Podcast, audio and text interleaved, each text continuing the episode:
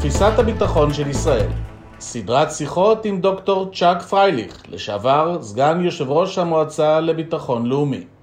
מראיין דוקטור אמיר גילת. שלום צ'אק. שלום רב. אז uh, הפרק הראשון אנחנו נעסוק uh, באיום האיראני, איום החיזבאללה, כל האיומים uh, למיניהם. על סמך המחקר שלך, ממה אנחנו צריכים להיות מוטרדים? אנחנו צריכים להיות מוטרדים מכמה דברים. קודם כל מאמצי הגרעין של איראן שנדחו, אבל הם לא ויתרו, והם בתהליך של נסיגה הדרגתית מהסכם הגרעין שנחתם. ברור שזה האיום הקיומי היחיד שעומד בפנינו, הוא לא מיידי, אבל יכול להיות. דבר שני זה מאמצי ההתעצמות של איראן באזור, במיוחד בעיראק ובסוריה. לבנון כבר פחות או יותר בידיהם באמצעות חיזבאללה. וכל זירת הצפון, שזה הפך להיות האיום החמור המיידי, חמאס בדרום איום יותר מוגבל. כן. בוא תיקח את זה לעורף. מה עלול חס וחלילה לקרות בעורף כתוצאה מהסיכונים האלה? טוב, לצערי פה אין לי חדשות uh, טובות. אני חש שהציבור הישראלי טרם הפנים את uh, עוצמת הפגיעה שצפויה בעורף בפעם הבאה שתהיה מערכה רצינית, למרות שמערכת הביטחון uh, מדברת על זה כבר שנים רבות בפומבי. העורף הישראלי יחטוף כפי שמעולם לא חטפנו. פגיעה קשה במגזר האזרחי, נזק לרכוש, לאבדות.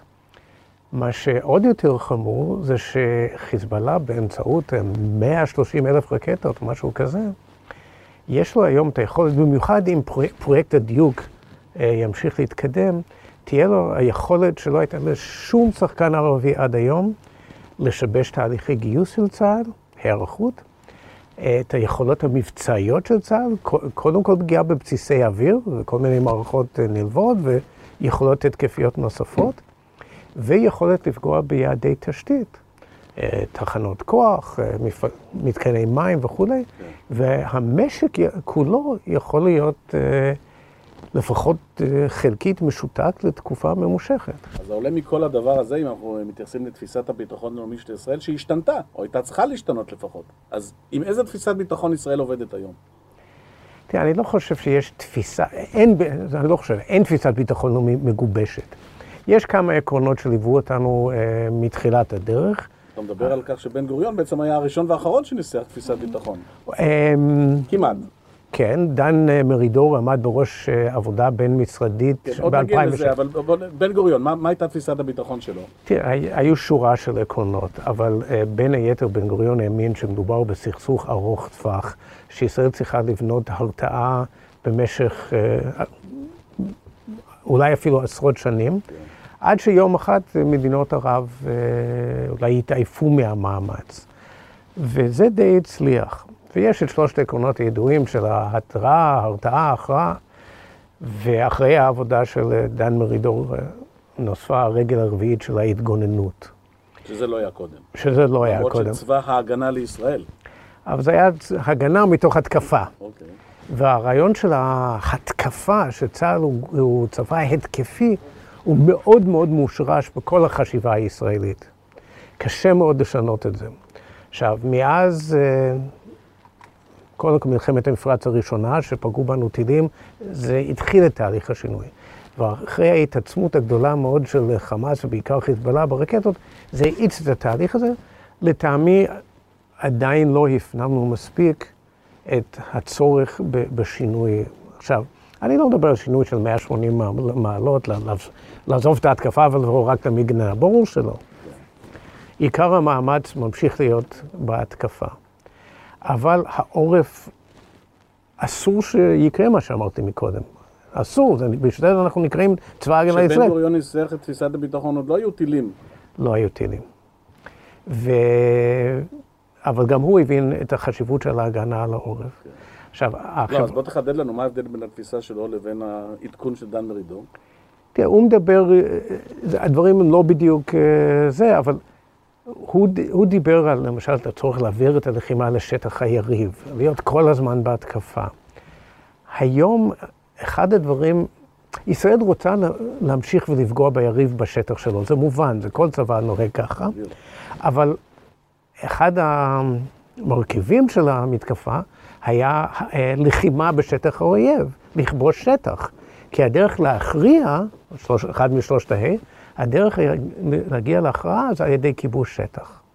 קשה מאוד, אה, כמעט בלתי אפשרי להגיע להכרעה בלי לכבוש שטח. זה הניסיון הבינלאומי, זה הניסיון שלנו. הדבר האחרון שישראל רוצה לעשות היום זה לכבוש עוד שטחים מיושבים.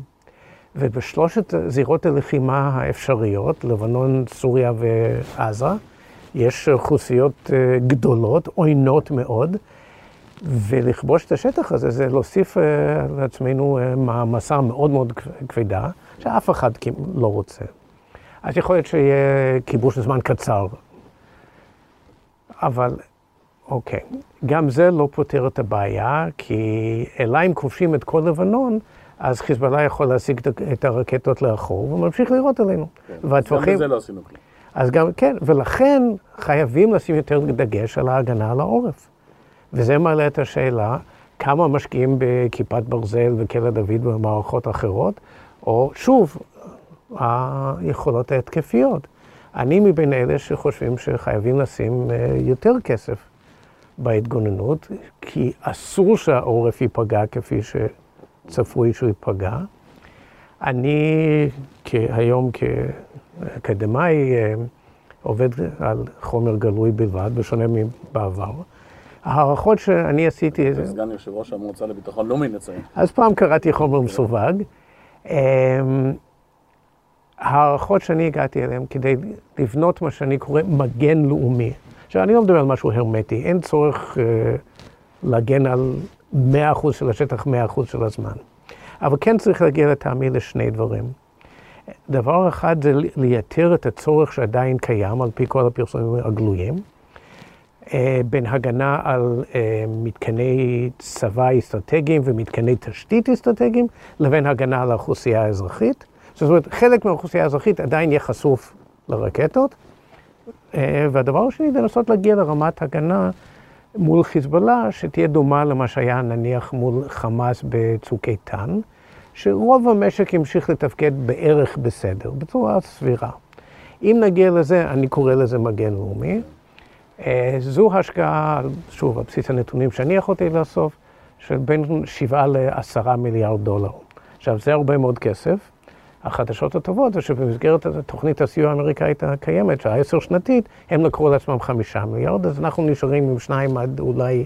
חמישה. תגיד, במצב שבו, במצב שבעצם אה, שדה הלחימה השתנה, החזית פעם הייתה בחזית, היום היא בעורף, אז איפה זה תופס אותנו מול תפיסת הביטחון הישראלית הלא מגובשת? תראה, זה אחד הדברים אה, שהשתנה מאוד, זאת אומרת, אופי האיומים, גם הסביבה האסטרטגית הישראלית אה, בכלל, בכללותה השתנתה, בחלק אה, ניכר מהדברים לטובה, בחלק ממש לא, וגם אני חושב שחלו שינויים באופי החברה הישראלית. זה נגיע לזה בפרק נפרד, אבל אני מנסה להבין ממך, מה המשמעות של זה שתפיסת הביטחון לא מעודכנת? זה לא שהיא לא מעודכנת, אין תפיסת ביטחון לאומי. ולכן אני חושב שיש צורך לכתוב את זה, ויכולים לבוא ולשאול שאלה לגיטימית, רגע, 70 שנה הסתדרנו בלי. הסתדרנו בלי, אז, אז אחד ההסברים הוא שבאמת אופי האיומים השתנה, ואם בעשורים הראשונים נלחמנו על קיומנו, והמדינה קמה מתוך סערה, מתוך מלחמה, ללא משאבים, והכל היה לחיות מהיום עד למחר. ולכן גם המצאנו את יכולות האלתור הישראליות הנפלאות. היום האיומים הם ברובם ארוכי טווח. הנושא הפלסטיני איתנו עשורים והוא ימשיך להיות. איראן גרעין נמצא איתנו כבר uh, שלושה, שלושה עשורים, וזה כנראה יהיה איתנו עוד כמה עשורים. חיזבאללה ואיראן גם כן. השינויים לרעה במעמד הבינלאומי של ישראל, הדה-לגיטימציה של ישראל, כל אלה זה דברים, אוקיי. מול אה, איומים שהם ארוכי טווח, אני חושב שישראל גם צריכה לנקוט אסטרטגיה ארוכת טווח. זה לא רק אה, להכריע בטווח הקצר, וקשה מאוד להכריע היום מול שחקנים לא מדינתיים, צריך ללכת לטווח ארוך. ולכן אחת ההמלצות המרכזיות בספר היא לאמץ גישה שאני קורא לה סבלנות אסטרטגית, שהיא מורכבת מחמישה מרכיבים. מרכיב אחד הוא, הוא לא חדש, זה כמובן שימור היכולות ההתקפיות של צה"ל ולהמשיך אה, במב"ם, הוכיח את עצמו בצורה די יפה עד היום. אוקיי. איפה החידושים? קודם כל, קראתי לזה אה, גישה של סבלנות אסטרטגית, הסבלנות. זהו שישראל בעיניי צריכה לגלות יותר ריפוק, יותר איפוק, יותר ריסון ממה שאנחנו עושים כבר היום. ואנחנו רוצים את זה היום. זה ההפך מתנו לצה"ל לנצח. אה, אני לא, לא יודע אם זה ההפך, כי יכול להיות שבסוף, כן, אבל אין ניצחונות היום מול השחקנים האלה. אני חושב שמי שקורא לזה משלה את עצמו.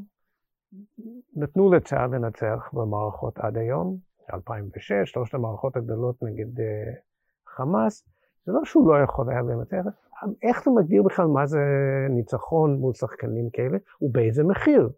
אז לכן אני אומר, אנחנו יכולים לגלות יותר איפוק וריסון, אנחנו מספיק חזקים כדי לעשות את זה היום. אנחנו חזקים מאוד.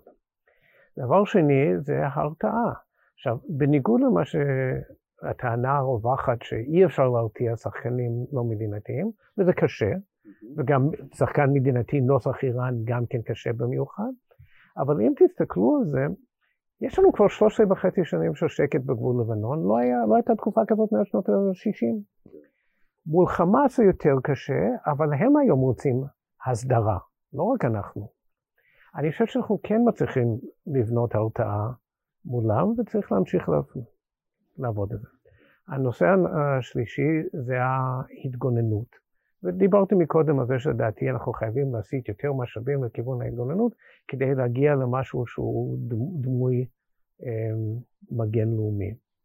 הדבר הנוסף הוא אה, דגש רב מבעבר על הרתעה, על דיפלומטיה, על ההרתעה כבר דיברתי. שוב, בגלל הדרך שבה קמנו כמדינה מתוך סערת המלחמה, הדגש והמשאבים הלכו לתחום הצבאי. עכשיו, גם היום ברור שהמירב עדיין שם. אבל קודם כל, אפילו דבר טכני, צריך לתת למשרד החוץ יותר כסף, יותר משאבים. יש לזה תמורה. אבל זה שינוי יותר תפיסתי, שבכלל אין פתרון צבאי לאיומים שאנחנו עומדים בפניהם היום. החדשות העוד יותר רעות זה שאולי אין פתרון דיפלומטי, מדיני, אבל אין לנו פתרון צבאי לתוכנית הגרעין האיראנית. אם חלילה נגיע לשלב שישראל צריכה לפעול צבאית, אנחנו יכולים כנראה לדחות את התוכנית, אבל לא, לא למחוק אותה. אה, אני לא חושב שאנחנו יכולים למנוע מאיראן להתבסס בסוריה אם היא באמת נחושה, ועושה רושם שהיא נחושה, אפשר להאט את זה, אפשר להגביל את זה, אבל למנוע, אני חושב שיהיה קשה. ואתה מדבר על אה, האיום האיראני ומצד שני על החיזבאללה והחמאס ועשית את ההבדל ביניהם, זו מדינה, זה אה, ארגונים אה, לא מדינתיים, אז כשאנחנו מסתכלים עכשיו על המציאות שהשתנתה, איך אנחנו מסתכלים על איראן, היא גם מדינה, אז מה זה שונה ממה שהיה פעם מצרים, סוריה ועיראק? חוץ מזה שהם לא בקו הגבול שלהם, שהיא לא בקו הגבול שלהם. וזה אחד ההבדלים המאוד מאוד משמעותיים. כי יכולנו להגיע או להתקרב להכרעה מול מדינות ערב, בין היתר כי היה גבול ויכולנו לכבוש אה, חלק ניכר. והאמת היא שלא הגענו אף פעם להכרעה מלאה במובן הקלאסי, גם מול מצרים או סוריה, ואנשים שוכחים למשל ששלושה שבועות אחרי מלחמת ששת הימים, גדול הניצחונות, הסורים כבר, המצרים כבר פתחו בהפגזות, וכעבור אה, שלוש שנים הייתה, אה, שנתיים, הייתה מלחמת ההתשה, ואחרי זה יום כיפור. ההבדל הגדול הוא שאיראן כנראה רחוקה מדי, גדולה מדי, חזקה מדי ומתוחכמת מדי אה, כדי שישראל תוכל להכריע אותה. אני חושב שזו פעם ראשונה, אפילו במובן המוגבל של המילה, אני חושב שזו פעם ראשונה שיש לנו יריב שאנחנו לא יודעים להכריע במובן הזה של המילה, אני חושב שאנחנו יכולים אה, לסכל ולהתגונן, אבל להכריע להבנתי אי אפשר. שק פרייליך, תודה רבה לך. בפרק הבא נדבר על יחסי החוץ של ישראל בכלל ועל יחסי ישראל לארה"ב בפרט.